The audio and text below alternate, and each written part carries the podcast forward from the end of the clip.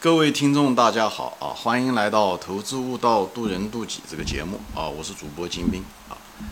呃，今天呢，就是我继续谈这个怎么样减少帮散户减少亏损的这个三个策略啊。其实三个策略我都说完了啊。啊，就是一个就是不要买波动性很大的公司啊，就是买个波动性小的公司。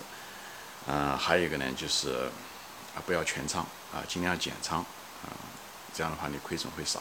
第三个呢，就是不要频繁操作，不要短线操作，减少交易的次数。啊，这三个简单的习惯，就可以让你亏损少了很多啊。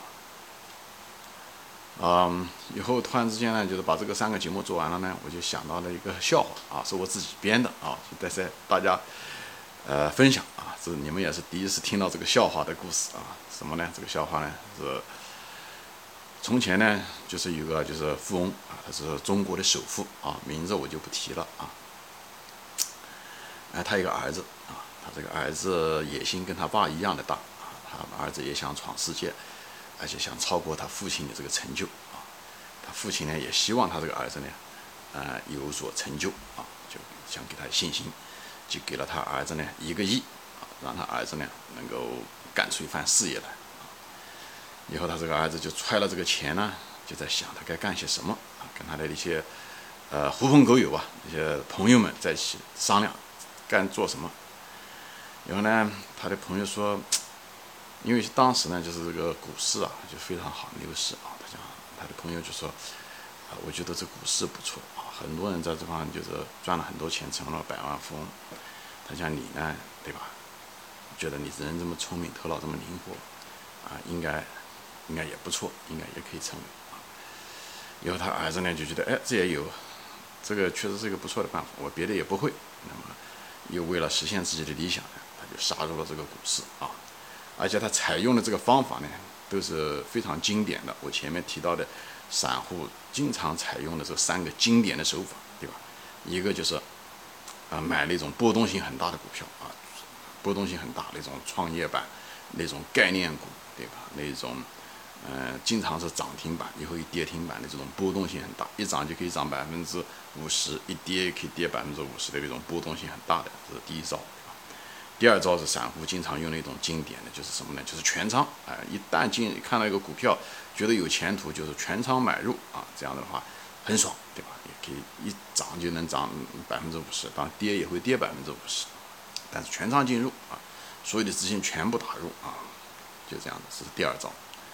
那么第三招呢，就是呢频繁操作啊，嗯，就是一个星期，或者是，对吧？中国主要有 T 万的限制，对吧？所以今天买，明天嗯，当天不能卖，但是第二天可以卖，那么以后再买，就这样来回操作，来回操作，对吧？这三种散户常用的这个经典的绝招，这三招。所以呢，果不其然啊，三个月以后呢，他的朋友说的一点都不错，成为百万富翁，他果然呢就成为了百万富翁，对吧？有若干年以后呢，他就回到了家啊。他爸问你，你把就他爸就问他啊，他那位中国的首富就问他，哎，你把我的那个亿搞哪去了？怎么变成了这一百万了啊？成了百万富翁嘛？他儿子就说了，他儿子说，他讲是的，我是亏的就这点钱了啊，成为了百万富翁，从亿万富翁变成了百万富翁，但是。对吧？这股市就是这样子的，对吧？大家都知道，股市就是用钱来买经验的地方，对不对？他讲好歹呢，我至少呢买到了经验，对不对？但不像你呢，就混了一辈子啊，变成了中国第一富翁。这个富呢，就是负债的富啊。因为他父亲就是哑哑无语，所以这一句话只说的是什么呢？就是不要用杠杆。因为他这位父亲之所以成为第一个第中国的第一富翁，富有的富，以后几年之内就变成了第一富翁，负债的富翁，就是因为借了很多钱，用了杠杆，好吧？这个故事的核心是什么？这个笑话的核心是什么呢？就是说，一个人在股市上不要用杠杆，啊，这非常危险，会让你家破人亡啊，血本无归，啊，所以巴菲特也说过，人们。段永平问过巴菲特，等你花了一百多万块钱吃的一种中餐的时候，问到的经验就是巴菲特给他两个建议，一个就是不要做空。